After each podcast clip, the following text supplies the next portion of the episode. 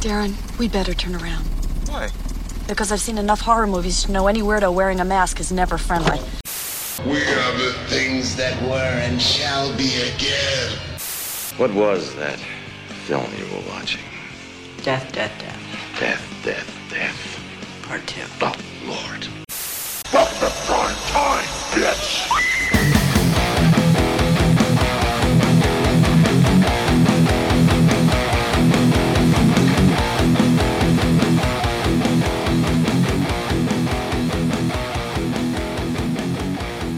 Yo, what's up, everyone? Welcome to the Horror Flicks and Guitar Picks podcast. I'm your host, Tim Trashmouth Mills, and today's guest is the one and only Tom Bienkowski of the UK hardcore band Flesh Creep.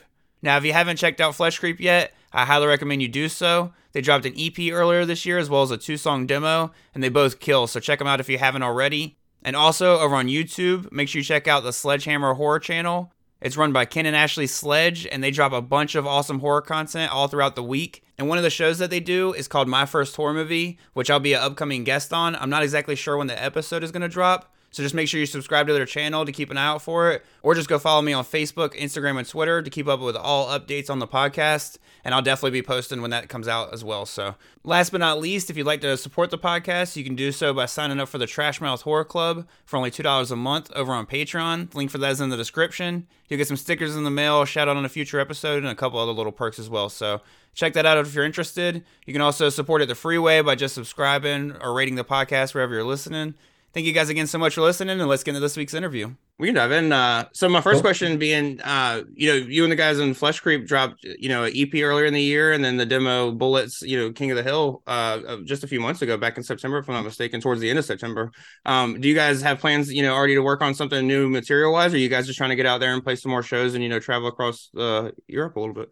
Uh, always, always Ryan. shit. Um, I think, as I say, we kind of it- not by design, but we ended up releasing like we released like ten songs over the course of a year. Um, Oh, yeah. just on like two EPs, and as I say, this kind of like double A side type of thing.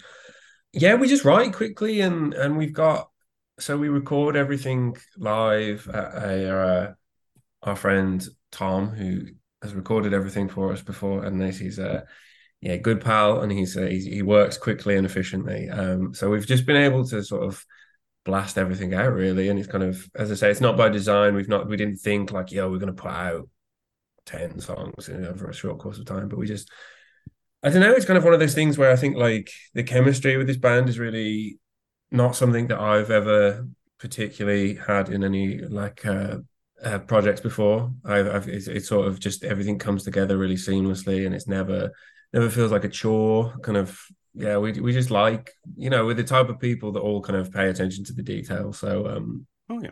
yeah, it's kind of it it falls together nicely. Oh yeah, I know exactly what you mean, and it's easier to not sit like sit on music like that, you know, when it's you got somewhere that you can just knock out recordings. Of course, stuff, so, honestly, yeah. like even the ones we've had, we like we've sat on for like a month and we're like uh, chomping at the bit. You know what I mean? Yeah. like, like, especially now that everything run moves so quickly, like it feels like it really feels like that's the hard part is when you have to sort of like think like, well, we did just put an EP like three months ago, so we better kind of sit on this one for a couple weeks at least. Yeah. So, as much as people hold uh full links in high regard, honestly, right now with the way that like L, like just the way the vinyl industry is going and like there's so many backups and stuff, I feel like doing demos and stuff that you can put out on seven inch probably would help you like get it out faster. So like course, yeah, yeah, certainly. I mean, I would I would say that but me personally, and I think everyone in my band agrees with me when I say this. Um, I think that our next thing is I want to I want to do an LP just because oh yeah. you know I'm the age where I kind of grew up listening to full records, and I still kind of hold that platform in uh, in regard. So um, Yeah. I'm kind of glad we did it. We've you know we've introduced ourselves in the, in this way, but you know we've been a band for roughly about a year, give or take. Uh, so I feel like this kind of year was like a introductory, and I feel like you can tell across the the releases, you can kind of find us like figuring it out in real time, if you know what I mean. It's like you know, as I say, whether it be like the songs or the sound or the production or whatever, like it's it's a work in progress. Um, but yeah, I think we've kind of figured out what we do enough to you know put ten or so tracks on in a, in a row. Oh yeah. None like uh definitely put out enough material this year that you know you don't I feel like people won't be like, asking where shit is for a while. You know what I mean? Nobody's gonna be like you you know Well, some where's some yeah, where's some new music? It's like we put out two two releases in the span of a couple months, you know, just last year. So nah, and then post post pandemic, it's like everybody kind of like uh is trying to hit the road and stuff like that. So I feel like a lot of people know not to expect too much new like material and just kind of expect people to finally hit the road on the shit they've been putting out for the past you know year or so. so. Yeah, absolutely. And uh, I highly recommend, you know, if anybody's listening to this, just listening to the show to listen to it, I highly recommend checking out the records if they haven't. You know, they're all, uh, all three of them are good. The EP that you guys put out in 2021 is excellent as well. So I. I enjoyed them. So, um, and then uh, going for, uh, other than Flesh Creep, do you have any other projects, you know, whether it be a band or, uh, you know, like Twitch streaming or podcasting or anything like that? Um, as it stands for me, this is this band kind of takes up all of my uh, extra time outside of work and Yeah. you know my wife and stuff. Um, our drummer runs a very good clothing brand called Misery Worldwide, which I would highly recommend checking out. Anyone who's watching this and who has a kind of proclivity to towards I don't know horror imagery and spooky kind of stuff, like you'll find some stuff that you like uh, in Okay. in mine. Hell yeah. Now definitely check that out myself. That sounds awesome. So. Yeah, it's good shit. Oh yeah. No, I know what you mean. It's uh I did this podcast like I, I used to play in a band years ago and I would love to like do some music like again now, but I I don't even like I know I wouldn't have the time because it, like it would take away from this podcast. like it would make this like not as easy and like fun to do. You know what I mean? Of So course, yeah. it's yeah. like you have to, especially like I'm I'm just turned 34 and it's kind of I don't know, yeah, like you I kind of I don't have the energy to do shit now. Like, you know, like I come home from work and I have to like dedicate a couple hours to just lying down. you know what I mean? Like before I'd, I'd, I'd be kind of I'd be out and about and shit, but no, I'm now I have to uh I have to take it slowly these days. And as I say, kind of being in a band that's uh that's about as much as I can handle right now.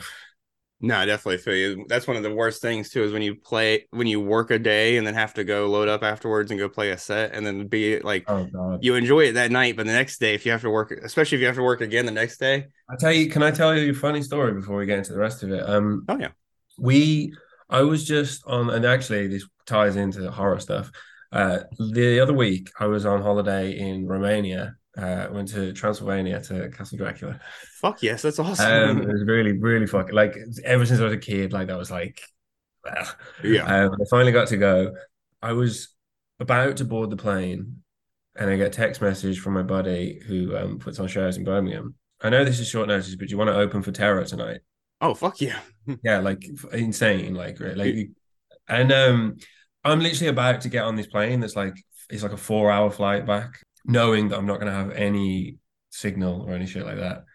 And yeah, so literally had to like text everyone really quickly, like in the next five minutes, like get it all together, you guys, like get in touch with the promoter, get all our gear there, blah blah blah. Like they, everyone's banded together to get the show on the road.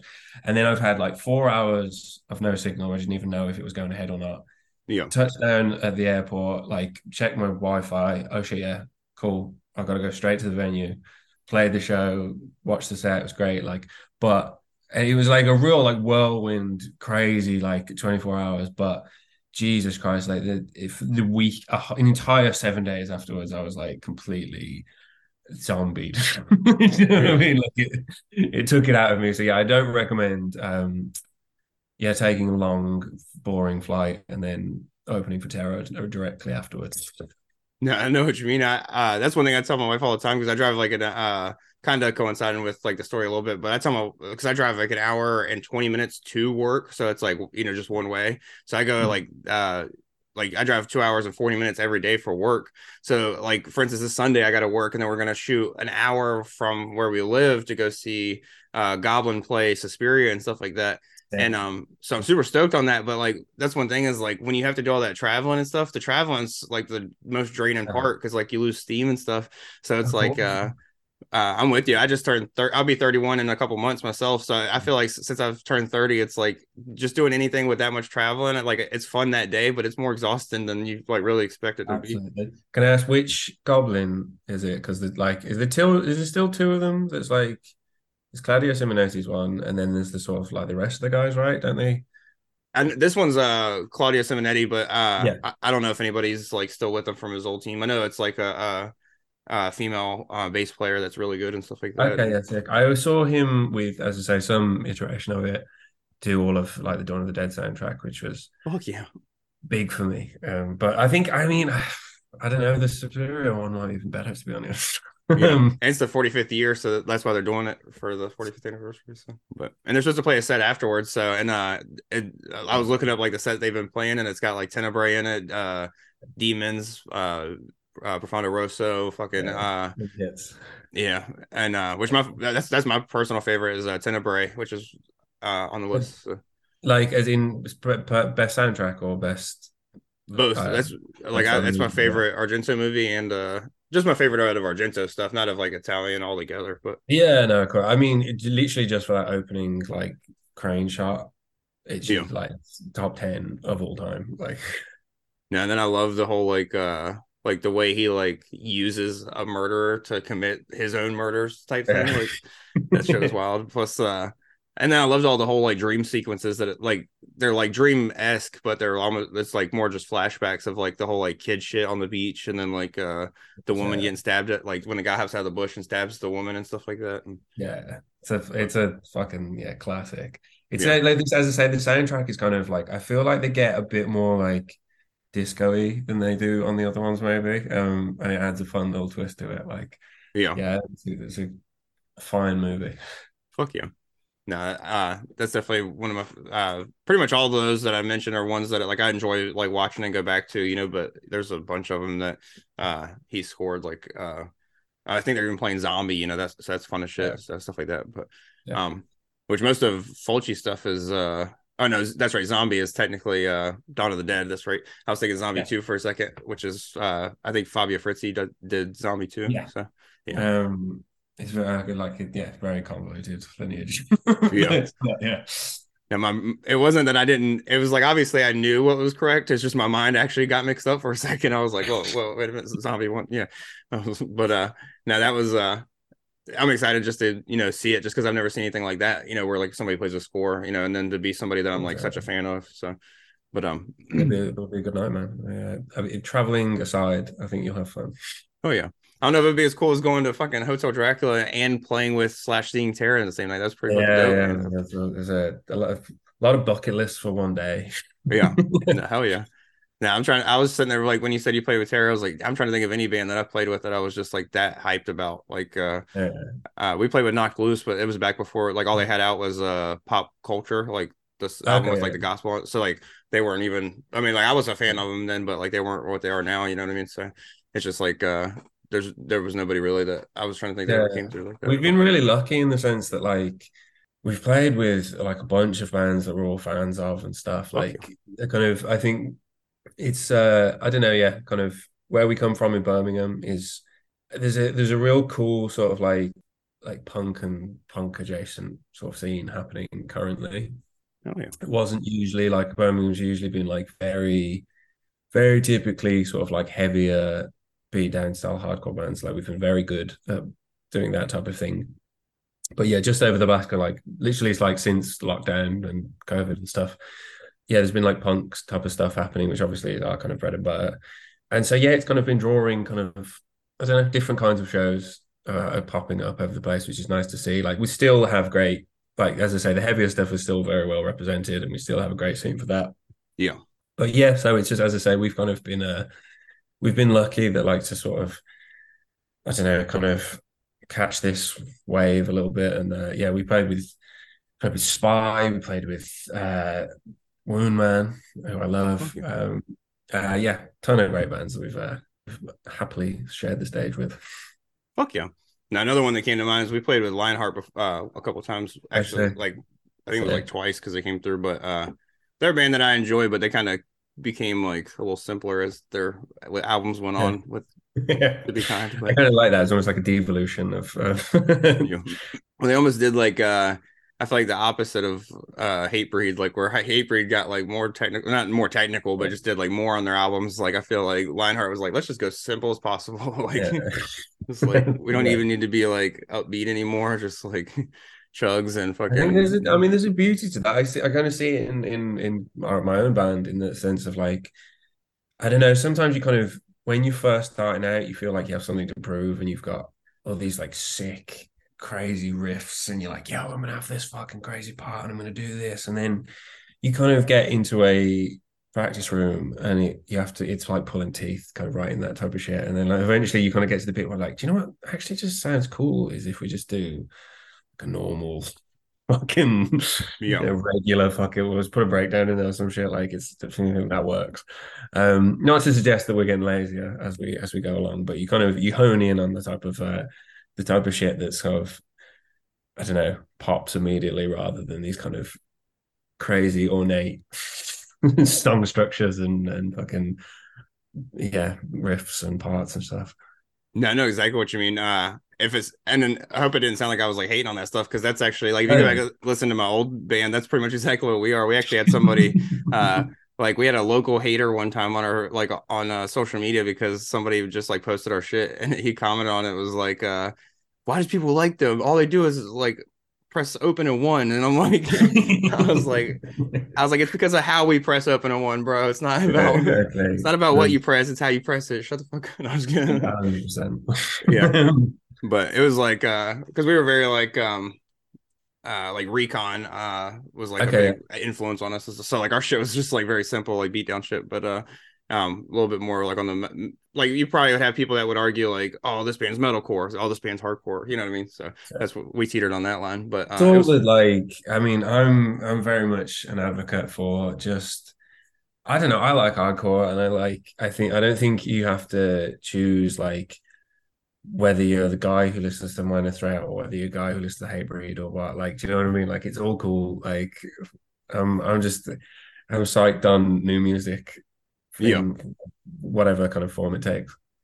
No, I'm exactly. I'm right there with you. I'm the type of person that I just slap a word on the front of hardcore for a lot of shit. Like I'll call it like like if it's something like you know like uh Gel and all them, you know, like I'll call them like punk hardcore because they're more upbeat and like do that type of shit. yeah. But if it's something like Kublai Khan, I'll be like, oh, it's heavy hardcore because it's like heavier than like your normal like shit, no, you know. stuff. yeah. But and then that stuff's like uh pretty much where it like teeters as far as being like just like and then like I know people just some people just like call beatdown a genre. Sometimes I'll say it's like more beatdown hardcore, you know, like I just throw that Yeah, shit together. course, So yeah.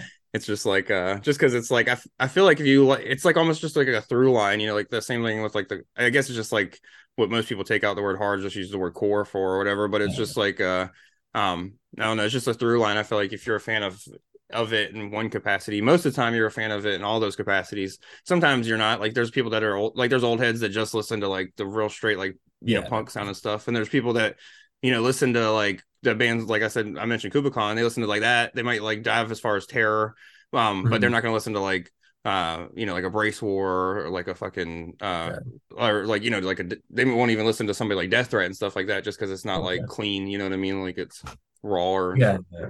I know what you mean. Yeah, as I say, it's it's kind of there's good in all of it. Um, I mean, there's a lot of bad as well. Don't get me wrong.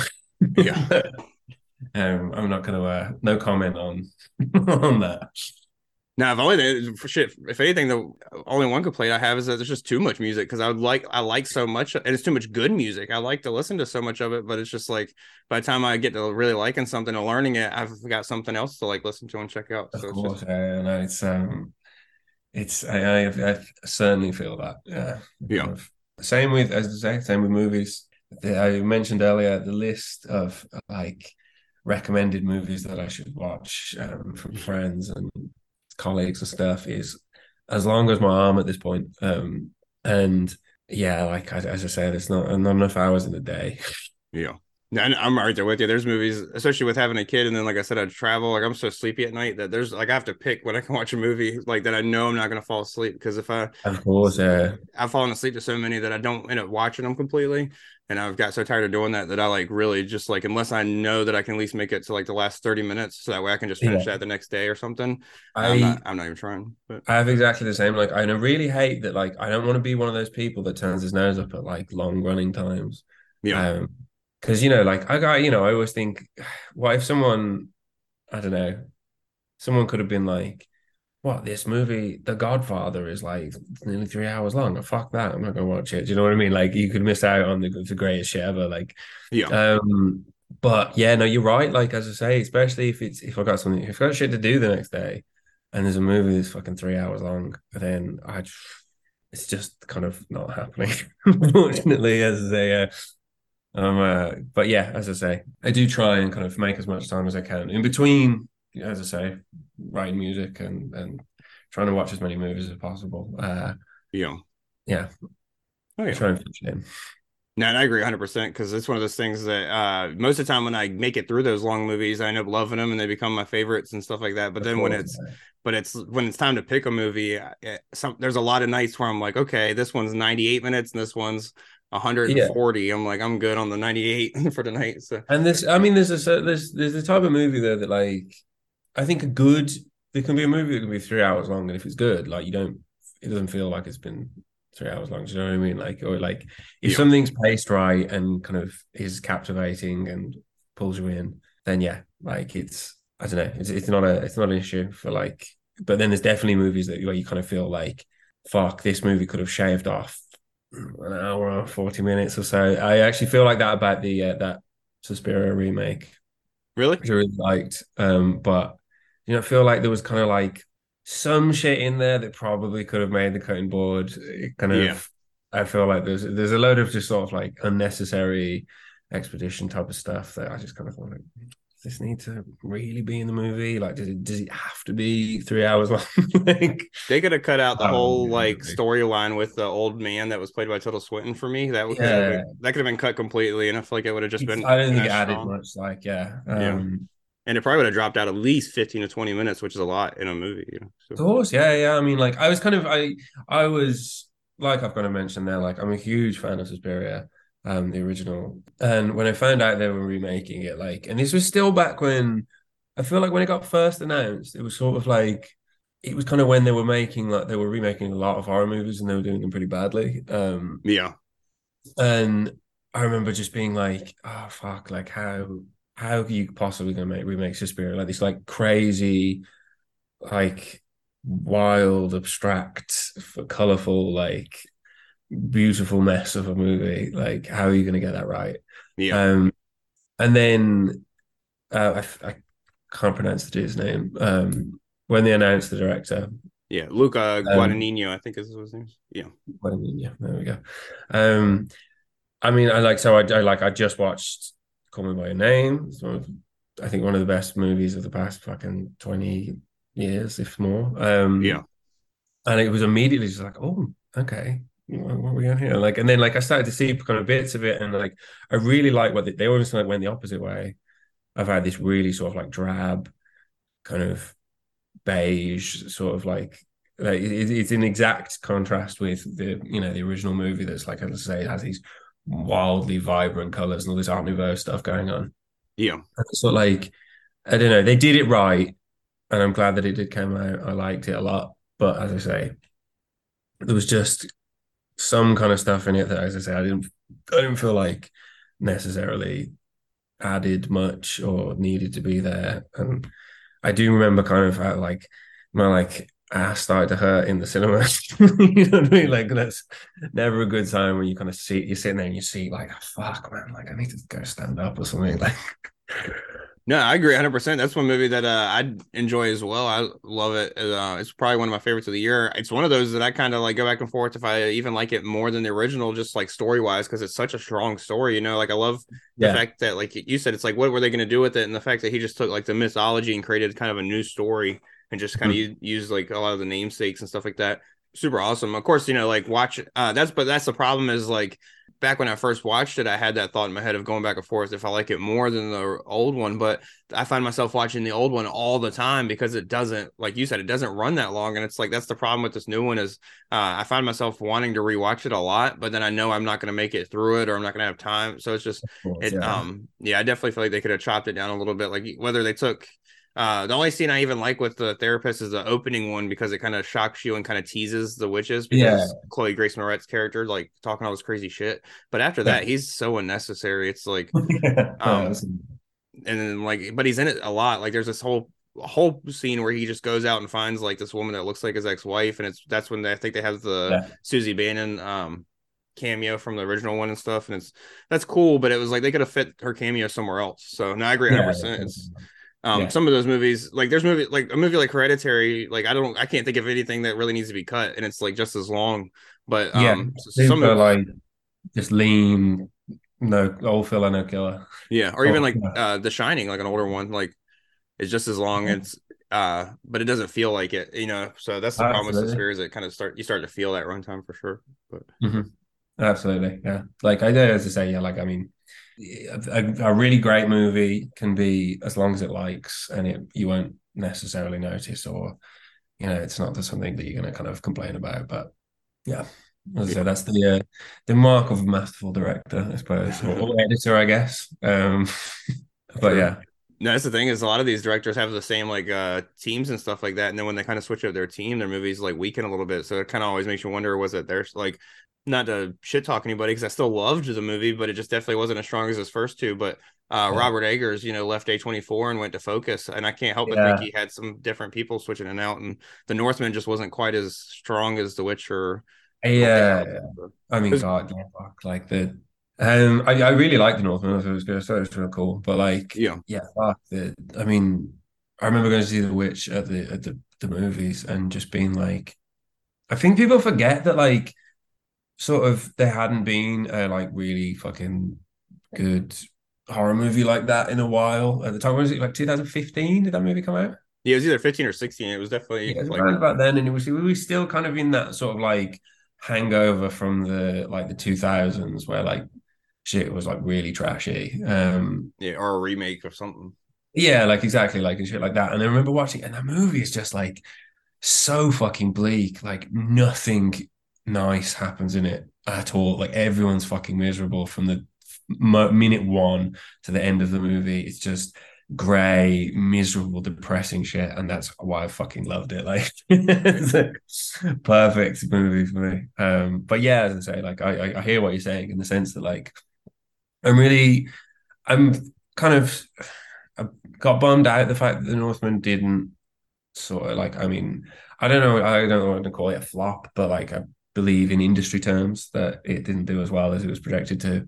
Yeah, Um, and I really feel like, specifically now, when like as you as I say, you fucking, you've got your Marvels and your Disney's and your yada yadas, and like there's that has such a monopoly on what gets made. Like, I feel like that sort of like mid-budget kind of, you know, like a movie that's had a lot of money spent on it, but it's still kind of an original idea that's good and you know is inventive and creative and stuff. Like I I want to see more of that type of thing because you used to be able to see that those type of movies. You know what I mean? Like there'd be like cool ideas given like a decent amount of money to make like you know like and it's cool. Like I mean, I, I will always love low budget like you know almost kind of like DIY horror movies in the same way that I love low budget DIY hardcore music. But yeah, um, you know, it's to say sometimes you kind of if you've got an idea good enough, you kind of want it to you know see it kind of uh blown up on the big screen in the in the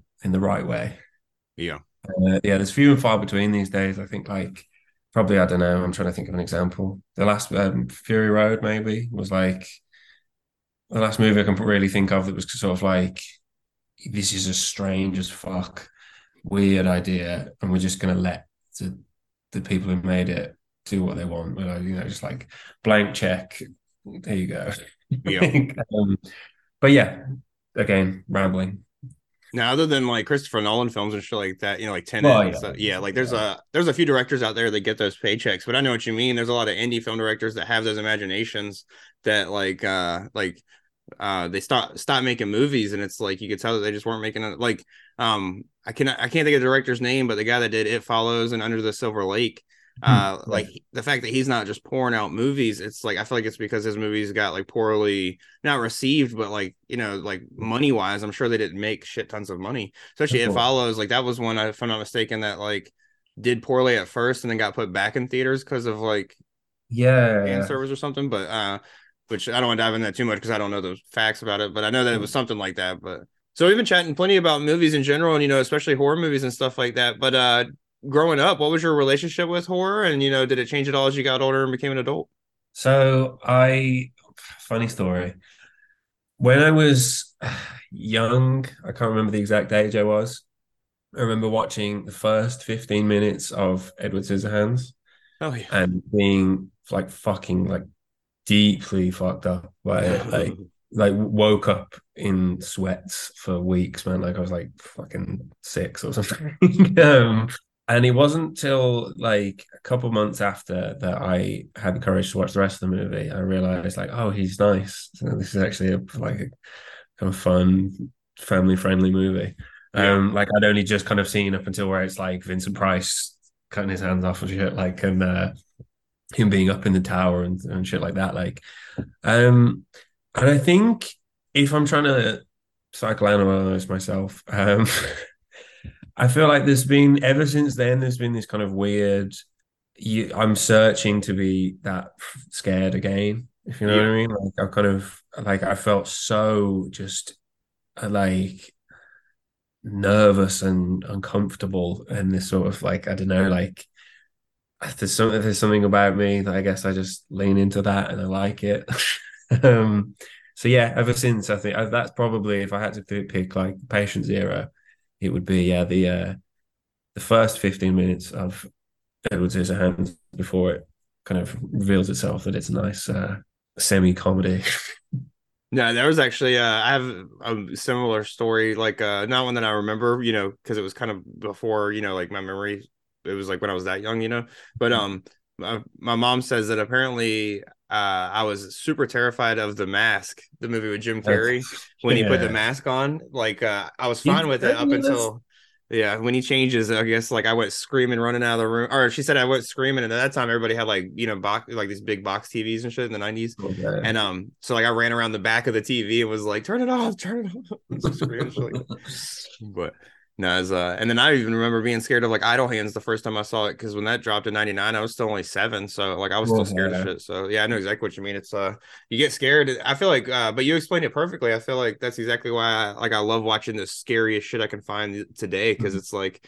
Uh, when a movie can actually scare me again, it's like I almost tear up in the way of like you get like you you would tear up watching a happy movie if that makes sense. Of Like, course, yeah. like It's- a- it's yeah, it's like an something excitement. special about it. And as I say, I think that we're kind of, I mean, obviously, horror is a massive, sort of huge genre that many people love, but it, it does kind of take a certain type of person, like people who really love it. Like, that's not a normal thing to want to happen. Do you know what I mean? Like, being scared, most people don't like being scared. like, it's, um, so I think there's this weird kind of, yeah, you sort of, there's an idea that you kind of, I don't know, a little bit of a glitch in the matrix if you're of this type of person that sort this seeks after that kind of um feeling.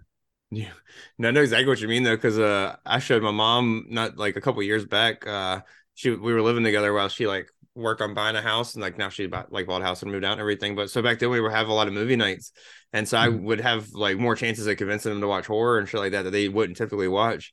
And uh, I convinced them to watch that uh that movie Host, you know, the Zoom one, the one where like Mhm. every- yeah, and uh she, afterwards she was like why did we watch that she's like it was scary and there was no like there was no actual story it was just scary for being scary and i was like that's the best part she's like no yeah. she's like i would like to be scared when there's a story with it like you know like she sure she likes movies like uh like uh it's a real old movie but like silence of the lambs you know like a movie that's scary that's but it's got like a you know real good story you know that's one of the best movies ever made so it's kind of like a bad example but I talk about it. or Me and me and my wife talk about it all the time about how a a, a lesser movie would have peaked at when Hannibal Lecter's kind of escapes from that cage and he like gets out of the, you know, when he's kind of like puts the guy's face on on top of his face and stuff and like that part. Like that's any other movie that would be the peak of the movie.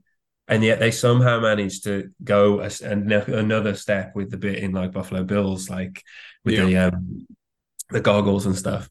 Really like when you especially again like it's a movie I've seen a hundred million times, but like I watch it now and I think like how the fuck did they pull that off? Like that's such a like an expert feat of, of amazing sort of, sort of uh, storytelling and movie making.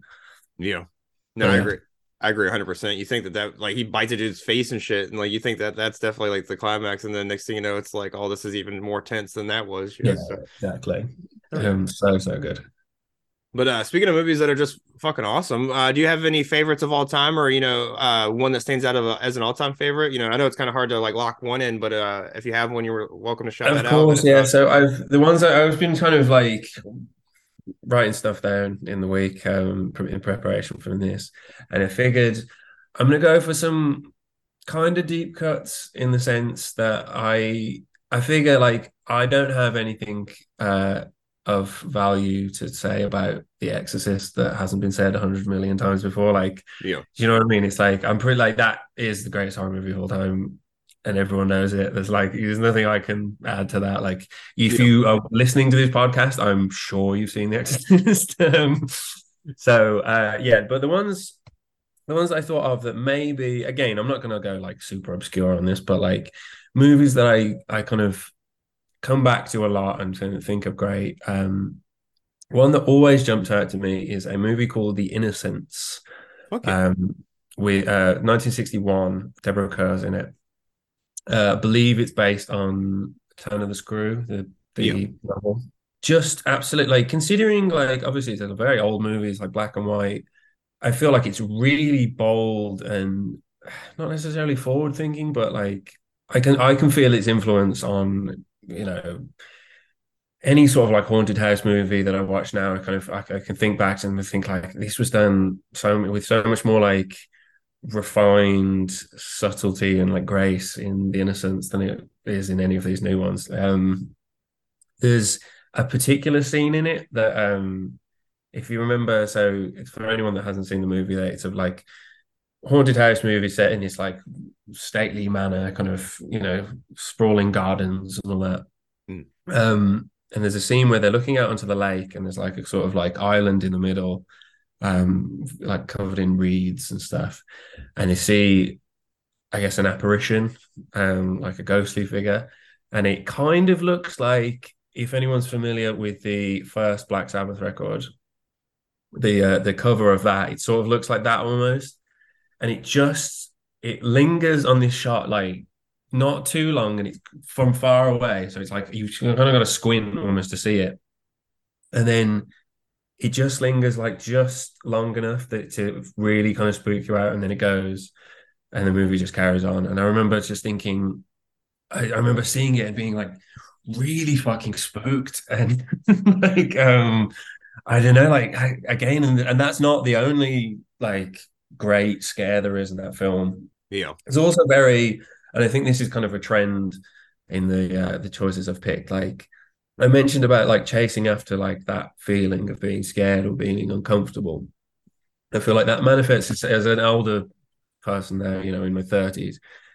That kind of, you know, like that scared feeling doesn't isn't necessarily not that I don't love like traditional kind of horror movies, but there's a different type of movie that affects me in that way. And I think The Innocents is one that like definitely there's a there's a sort of there's a lot of weird shit like there's a part when she kind of she like she like shares a, intimate moment with this, this young child um and it's like not it, it, it kind of not sexual but it almost is a little bit and it's really like jarring and I remember watching it and being like what the fuck is happening in this um and it's like it's shit like that. For a movie that came out in 1961 for like that level of sort of transgressive like boundary breaking um in this as I say this like like certainly visually no perfect just genuinely frightening nervous energy of a movie.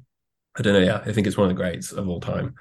Hell yeah. um, so that was uh, what was else was on my list. Um, I love uh, the again. This is a director whose name I uh, can't pronounce, but um, Possession from 1981, I think. Fuck yeah. I, don't, I Um, don't know the director's name either, but I know exactly what you're talking yeah, about yeah. with the Sam, Um, Sam. Neill's in it. Yeah, Yeah. uh, fuck, like that movie is a trip. Like it's um so again, there's a scene again. If anyone hasn't watched this movie, please do. But anyone that has will know what I'm talking about when I say there's a scene where this couple that are getting divorced, and it's like a real story of a bitter, nasty, you know, sort of uh, just one of those breakups that kind of really is just messy and uncomfortable. And there's a scene when they're having a fight, and she's like churning sausage meat into a grinder.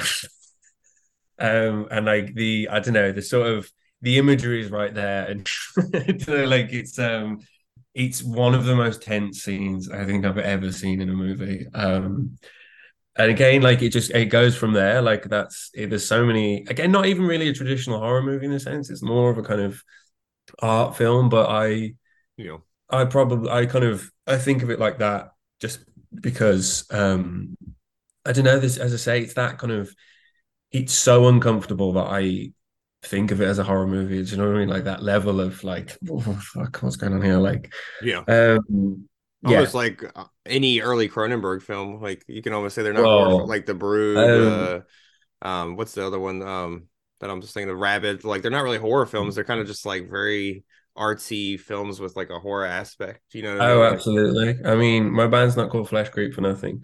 Yeah. Um, so, um, yeah, no, like Cronenberg's are like, I mean, that's any pick any fucking probably like. I rewatched Scanners. I think I mentioned it to you actually, like the other Yeah. day, and it's just the fucking the greatest. It, I feel like if my if I had to like explain my the like aesthetic of my band in a movie, Scanners would probably be a good one Oh, yeah. because as I say, there's that kind of classic Cronenberg body horror style, but then there's also this like he has such a way of kind of being like almost like conspiratorial.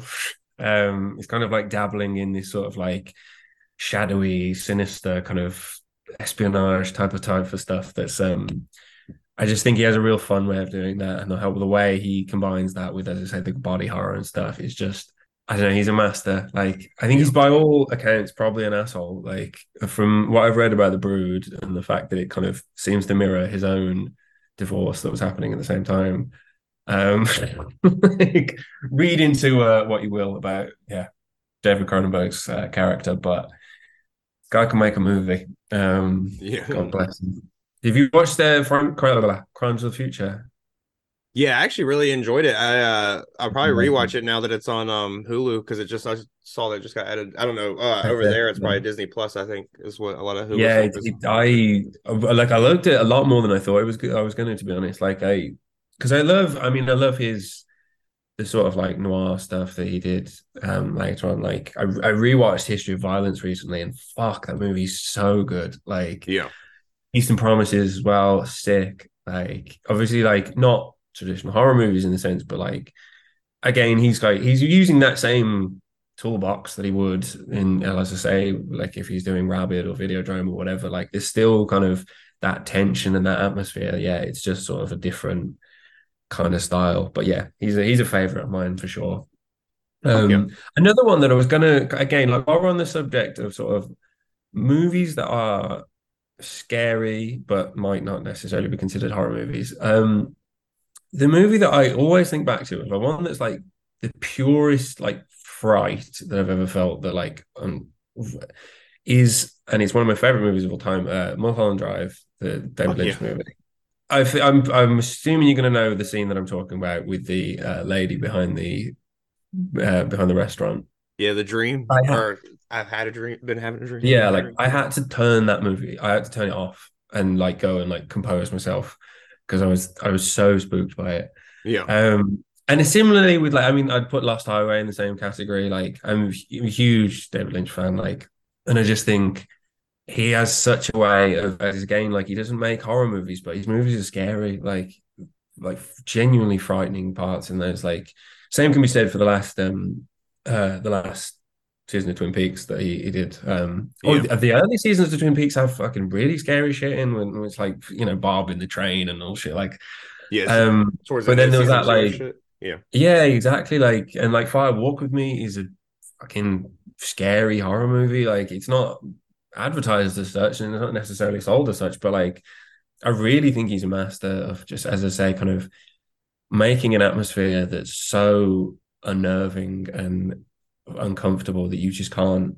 You, as I say, it's that's more frightening to me than you know a lot of the stuff that I guess is kind of considered sort of uh, you know horror movies these days. I, um, Yeah.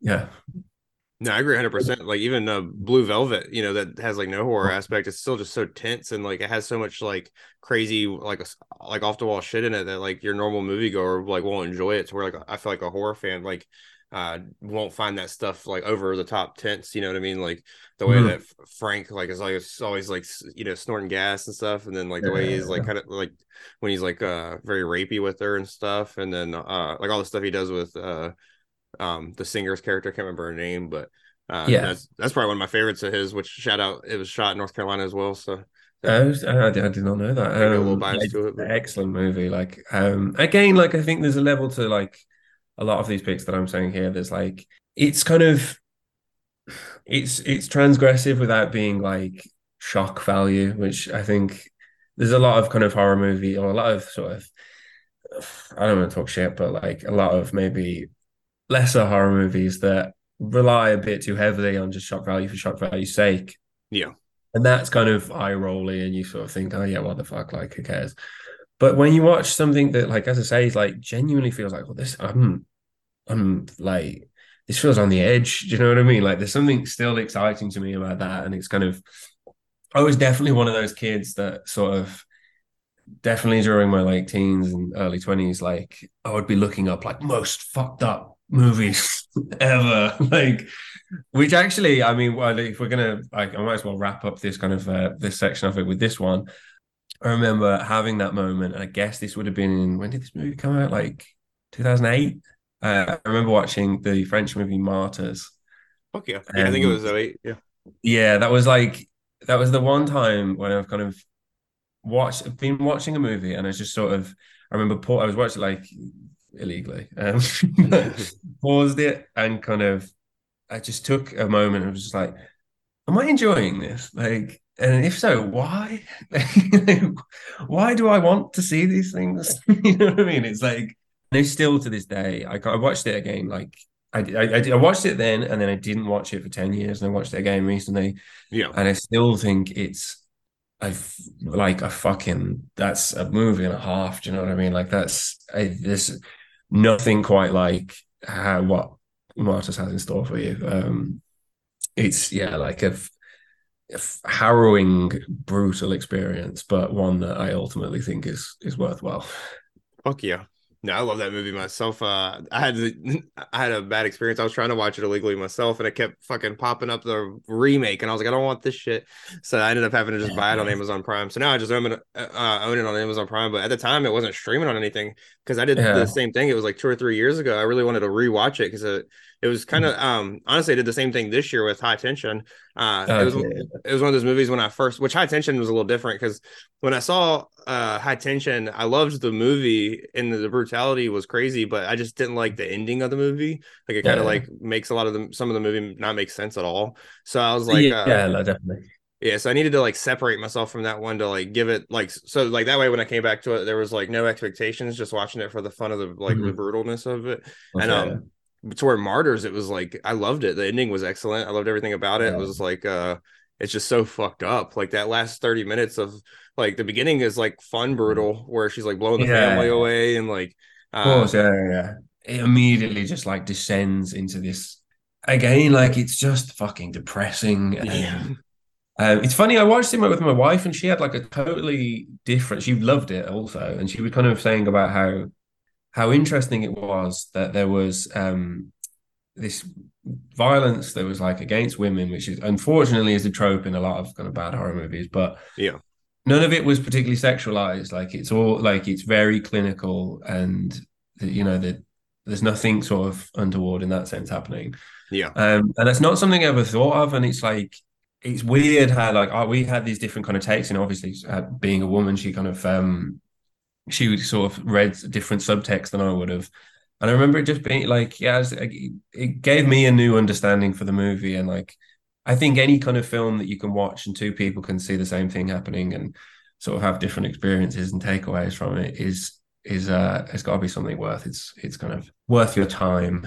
yeah film's absolutely brilliant. One thing I always forget about, or I feel like goes unmentioned a lot, is uh how scary the supernatural shit is at the beginning half of the film, where like the the other girl that uh, was tortured is kind of like haunting, you know, the, one of the Yeah. main girls.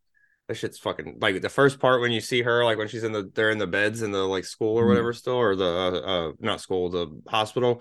It's fucking Yeah. like that shit scared the fuck out of me the first time I saw it. I was like, well, I mean, because as I say, the whole movie sets you up to be this like very expertly done kind of, as I say, sort of like I don't want to say like jump scare is kind of a dirty word, but like it's got that sort of like oh shit, fucking Yeah. like, and then it just completely takes a left turn into something wildly different. Um, yeah, which again is a super bold thing to do in, in any movie, and I think that's something like I it's one of those things where yeah, as I say, like I love horror movies, and I I I still think there's art to be made in them. Do you know what I mean? And it's kind of like I I im- applaud any kind of movie that is you know stands on its own feet and does these kind of maybe perhaps controversial um I mentioned kind of like transgressive sort of shit. Like I think I think I still that still moves me in a way that I'm glad that it like you know there's there's still kind of stuff within this genre that excites me and kind of I don't know makes me want to watch more. oh yeah, no, I agree 100 percent for sure. I'm glad that there's still films out there that aren't scared to push boundaries and shit like that. You know, like and um get a little fucking brutal. You know what I mean? Like even uh kind of uh a recent one. You know, I don't know if you have you ever seen the House or well, I was gonna say the House of Jack Bell, which is a pretty good movie. But have you ever seen the Golden Glove? Do you have Yeah, Shudder? okay. You, you have Shudder in the UK, right? That's Yes, yes. Yeah. Um, it's on Shudder. I don't know if you have if you have Shudder. I mean, I know it's. Uh, I figured it was in the UK. I just didn't. Uh, but I don't know if you have it. But it's uh, the Golden Glove is based on a killer called Frank something. I don't know. It's pretty much like kind of like a little bit like doctored up uh movie about a killer, but it's so brutal and like. But it's done in a way that it's very weird. It's like about a German killer and stuff. So the whole movie's in uh, German and stuff. You know, there's like sub- other subtitles and stuff. So, Yeah. um, but I highly recommend watching that. It's called The Golden Glove, and it's called that because that's the bar he goes to. But it's okay, uh, yeah. it's Golden very like on the uh, the aforementioned list. Um, yeah, I'll uh, I'll put that down, and that's um, that'll uh, that'll probably go on on the weekend maybe. hell yeah. No, it's definitely one to watch for sure. I, it's one of my favorites that like I just like watched on a whim because somebody else posted it, and I don't see a Mhm. lot of people people post about it, but I really enjoy it. That one, and then Skull the Mask is also on Shudder. That's just a fucking gory ass like practical effects fun movie. That's not really a great movie, but if you want something that's just like holy shit the whole time, that's a good Yeah. one. I mean, I still have like that, like like kind of what I mirroring what I was saying about like I think you can like different kinds of hardcore and still, you know, like I I feel like that with with horror movies, you know what I mean? Like I'll as I say, like I'll I'll watch these kind of you know, I'll watch the A24 movies and then I'll stick on some kind of dumb fucking, you know, splatter shit. it's, it's, it's both good to me, you know what I mean? Like I and as I say, yeah, there's kind of there's there's enough to go around. I think there's uh Hell yeah. Just have to be able to do it. No, I agree 100%. And I'm the same way. I watch, you know, like you could just kind of see in my background alone, you know, I got like stuff like X, which and Rosemary's Baby, but then also got fucking like uh Halloween, you know, House of Thousand Corpses Yeah. and Halloween 3. So it's like, I was gonna say we uh we we have to while I'm still here, we have to talk about um I think Halloween 3 is the best one, and I don't think that should be a controversial opinion. I think it's um I would I would at this point I say I I like it more than the first one. yeah, I agree. I do too. I think it's a fucking. I think it's so fun. Um, it's as I say, like it's it's it's. If I remember, if I'm correct in thinking, like John Carpenter didn't. He just produced it, right?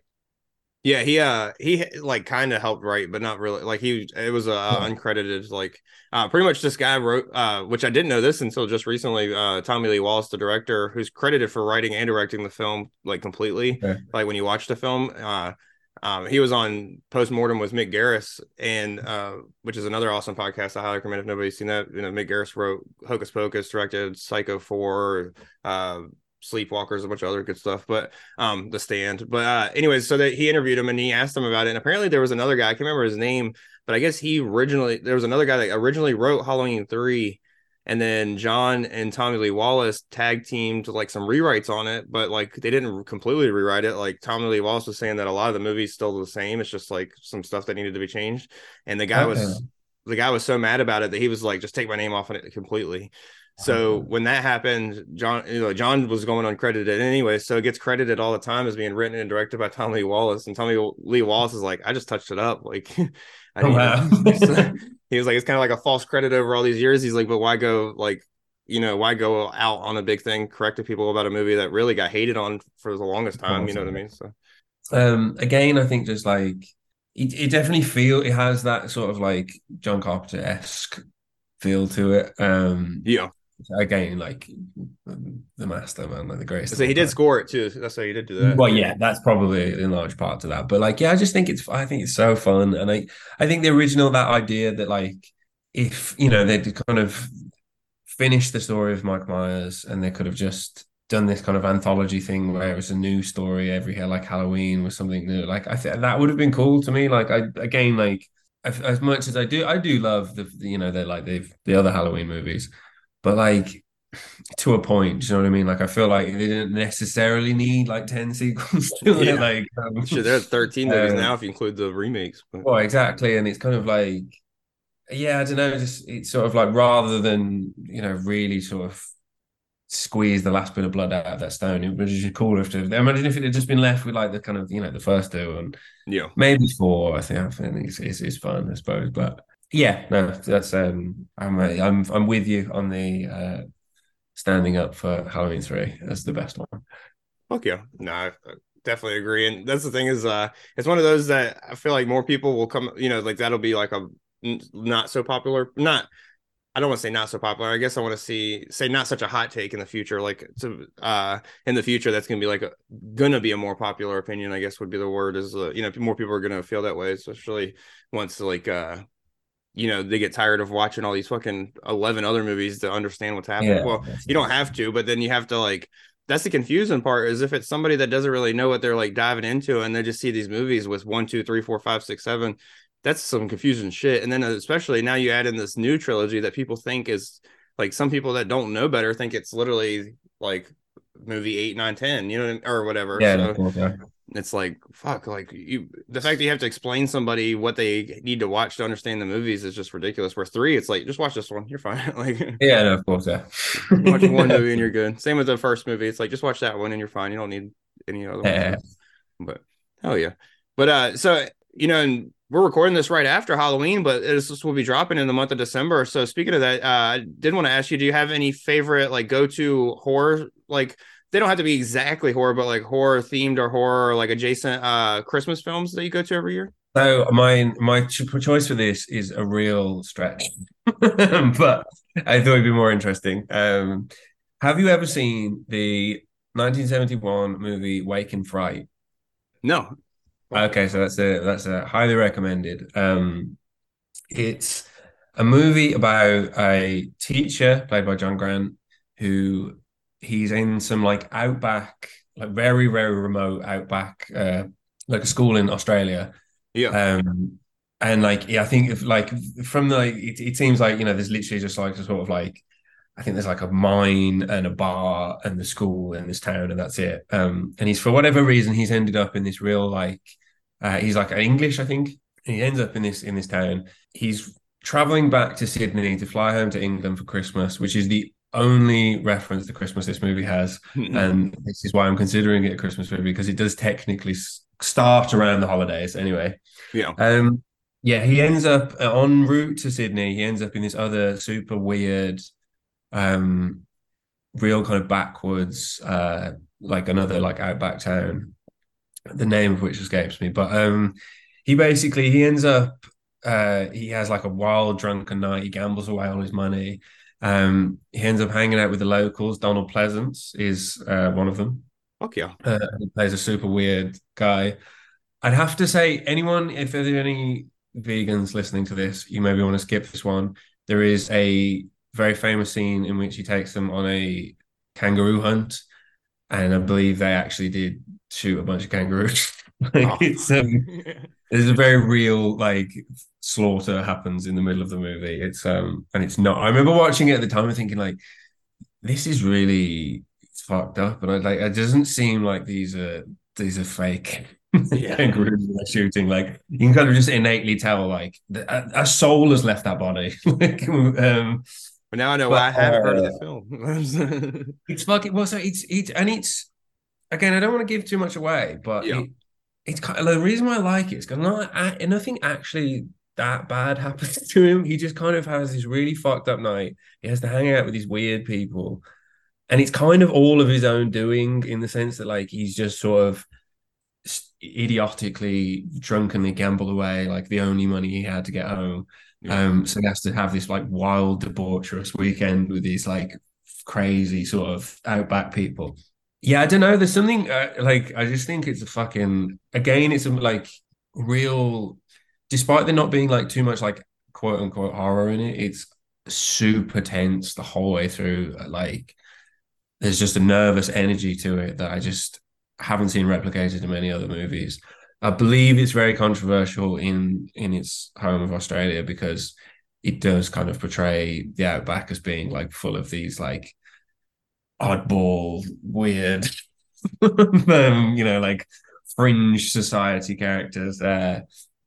But yeah, it's a fucking excellent movie. Um, highly recommend anyone if you uh, if you want to watch a Christmas movie that has nothing to do with Christmas, then Fight is my uh, is my recommendation. Fuck yeah. No, I definitely put that on my list for sure. I'll probably watch it sooner, you know, than uh Christmas just because, you know, to start to get in the spirit since it's not Exactly, exactly. Oh yeah. No, my go-to Christmas is uh thing every year. I mean, of course I watch like the normal shit like Gremlins and all that stuff, but uh my go-to is uh I always on Christmas morning. Of course it changed when I had a kid two years ago, but like uh I used to watch it from my bed. Now I just have to like find the time to watch it.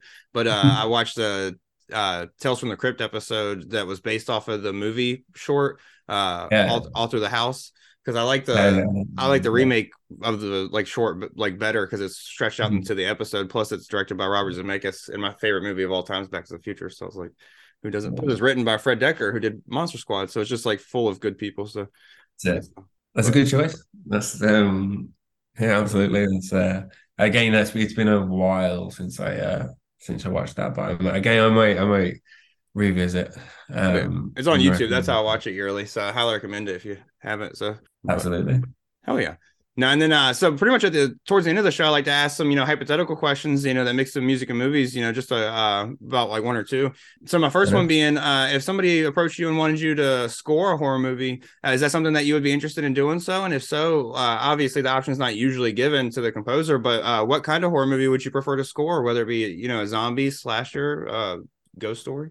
Um, so I would love to, whether or not we have the kind of uh, capacity to um, make that style of, of uh, you know, if they wanted to like, you know, a bunch of minute long hardcore punk songs to score the movie, then do that. But no, I would say it would have to be. I mentioned before about um, David Cronenberg.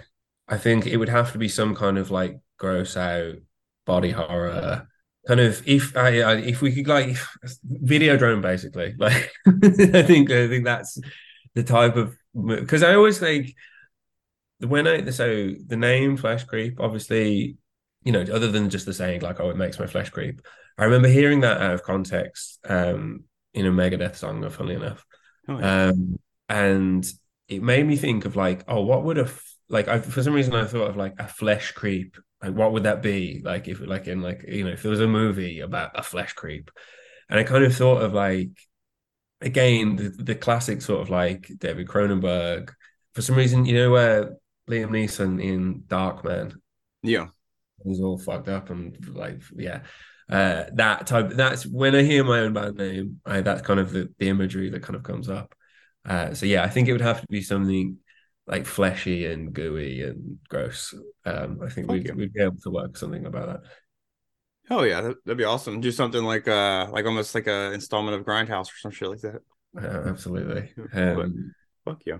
if anyone, wants, if anyone listening wants us to do that then hit us up Hell yeah. No, that'd be awesome. And I know what you mean by like Cronenberg. It's almost like he does like a futuristic, but in the present at the same time. If like you know, Mhm. like especially with Videodrome, like of course like Crimes of the Future was just completely futuristic, but like a movie like Videodrome, like you watch it and it's like, oh, they're in the 80s. But shit that happens also is like, oh, that's very futuristic. So it's like, I don't know, it's cool. But Well, absolutely. I mean, there's it, uh, going back to Crimes of the Future, and I apologize for rambling here, but um, I remember there being like themes that I picked up on that necessarily the people that I watched it with didn't. where there's like the idea of him, you know, this sort of like he's kind of like a op, like you know what I mean? Like he's like he's he's talking to the feds.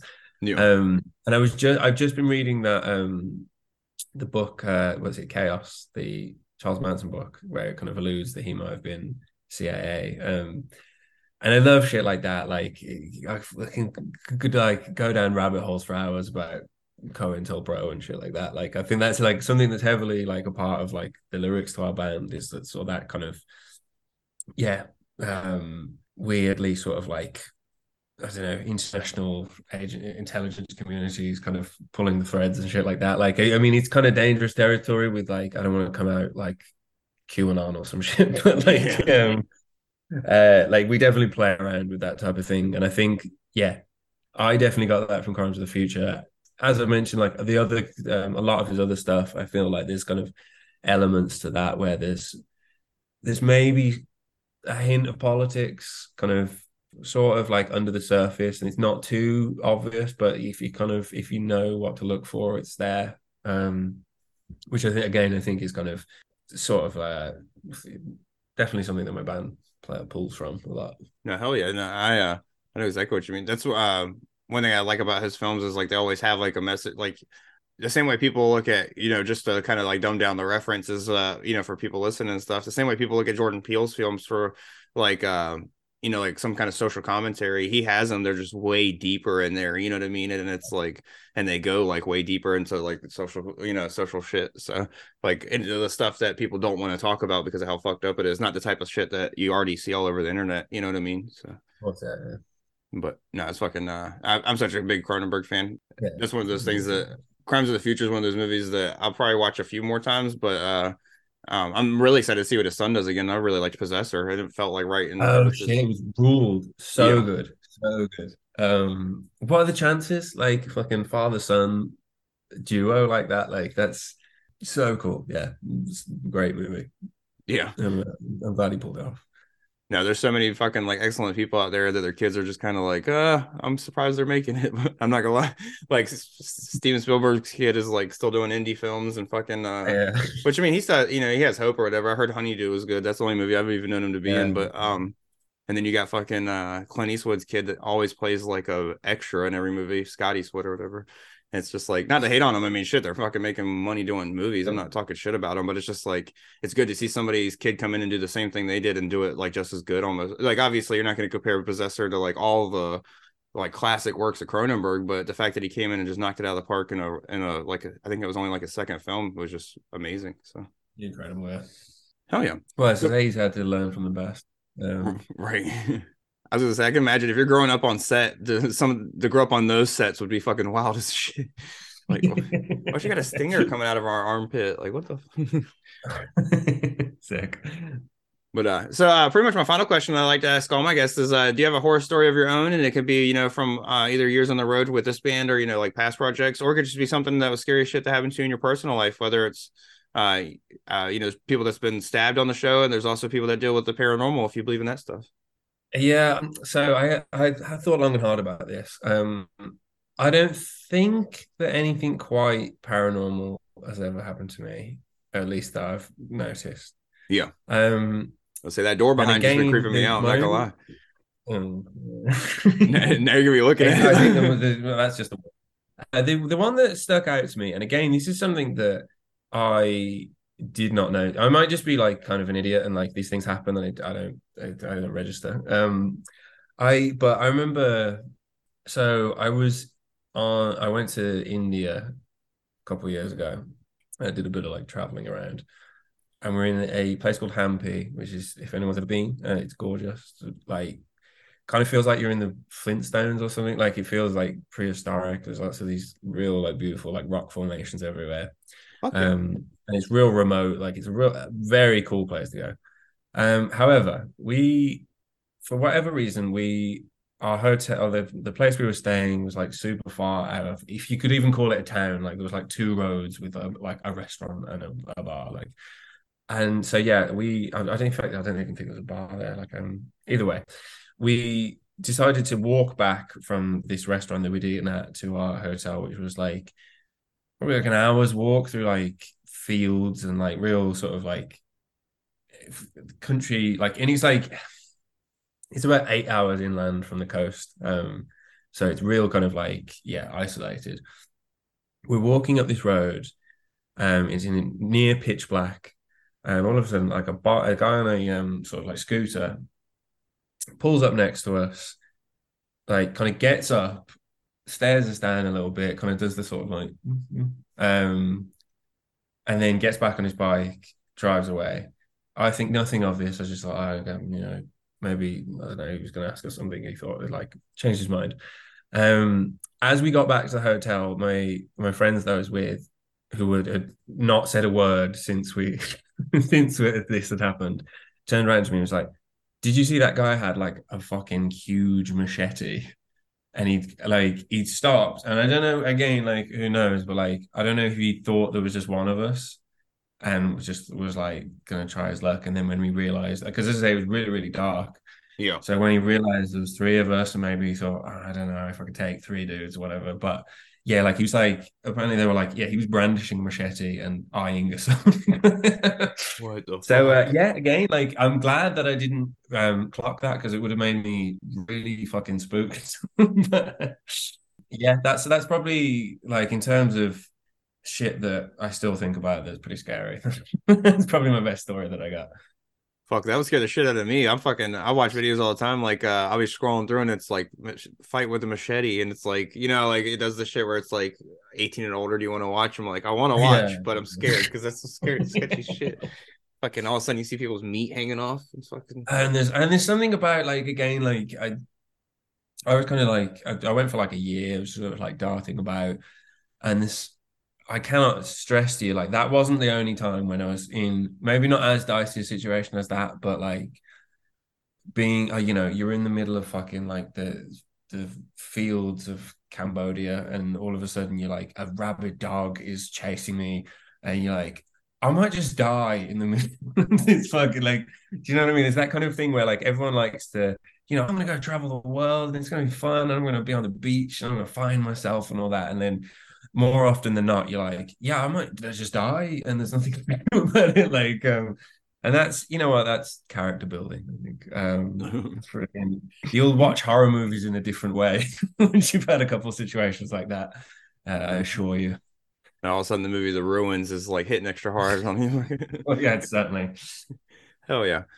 No, that's awesome. I mean, it's not awesome that it happened, but it's awesome that you know not, that you survived and that you have a story to tell. I mean, that's just fucking crazy. exactly. I mean, like uh, again, like I feel I feel like if I'm lucky that I didn't even clock it happening because I would have been super. I, I would like I as much as I do, like I said, like I watch horror movies and shit like that, and I do chase after that feeling. Like I'm. I've- I'm a scaredy cat. Like, if I'd have known that would happening, I would have freaked out immediately and not been fun to be around. So- Yeah, but you never know if that like if your reaction like uh, to seeing it with him there like could have caused a different like outcome. You know what I mean? So like whether you see it and freak and try to kick him in the chest or something, and then he swings it at you, or Yeah. like you know like anything, you know like whether you freaked and went into fight mode or like which you know could have been bad if you he gets the right swing, yeah.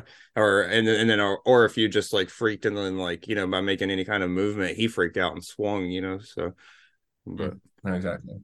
no, it's probably a good Yeah, thing you didn't see it. Yeah, luckily, here to tell the tale. Yeah. Hell yeah. Well, I appreciate you for coming on the show, man. And I do want to shout out real quick because uh I only thing I have in the background now is because I did a little swapping around is the record right there. But obviously I'm a huge Scream fan and Wes Craven's my favorite. So I want to shout out your uh last house on the left shirt that you're wearing. Uh also uh was literally watching a video of like on YouTube about uh there's a channel called JoBlo Horror. They do like normal movies. They have like a normal JoBlo Joe Blow channel too, but they do like horror and they talk about like uh, behind the scenes of movies. I was literally watching one on that movie right before we got on, like while I was waiting for like the last 10 minutes to happen. Like, I mean, it's it's yeah, it's a favorite of mine since I was like very probably too young. Yeah. to watch that film. It's uh, yeah, I mean, what a what a masterpiece. Like, Yeah. um, R.I.P. to Wes Man, like the, the greatest. yeah, hell yeah.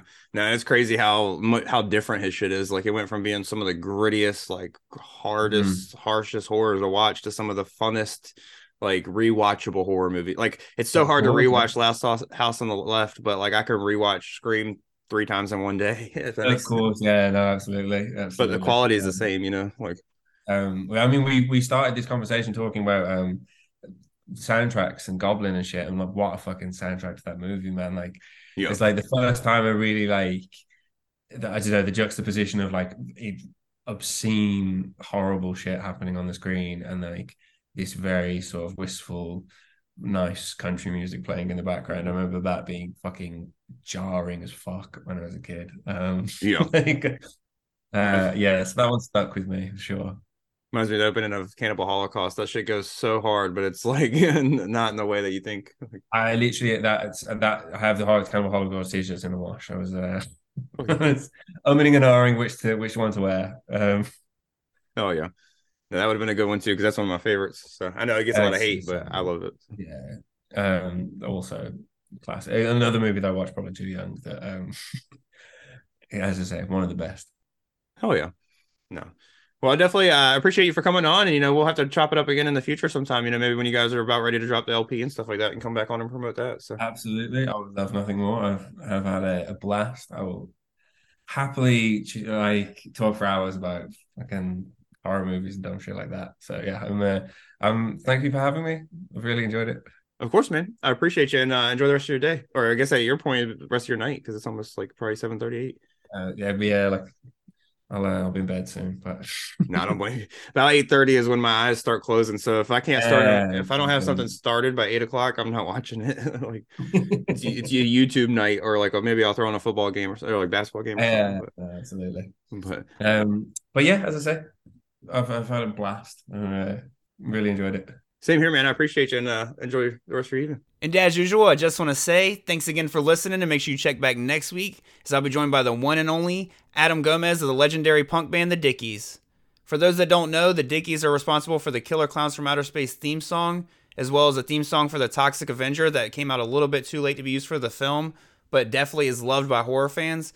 And Adam also got to work on the upcoming Killer Klowns from Outer Space, the video game, which is super awesome. So make sure you check out next week's episode to hear us chat about all that and much more. Go follow me on Facebook, Instagram, and Twitter for all updates on the podcast. If you'd like to sign up for the Trash Mouth Horror Club over on Patreon, the link for that is in the description. Thank you guys again so much for listening and stay safe.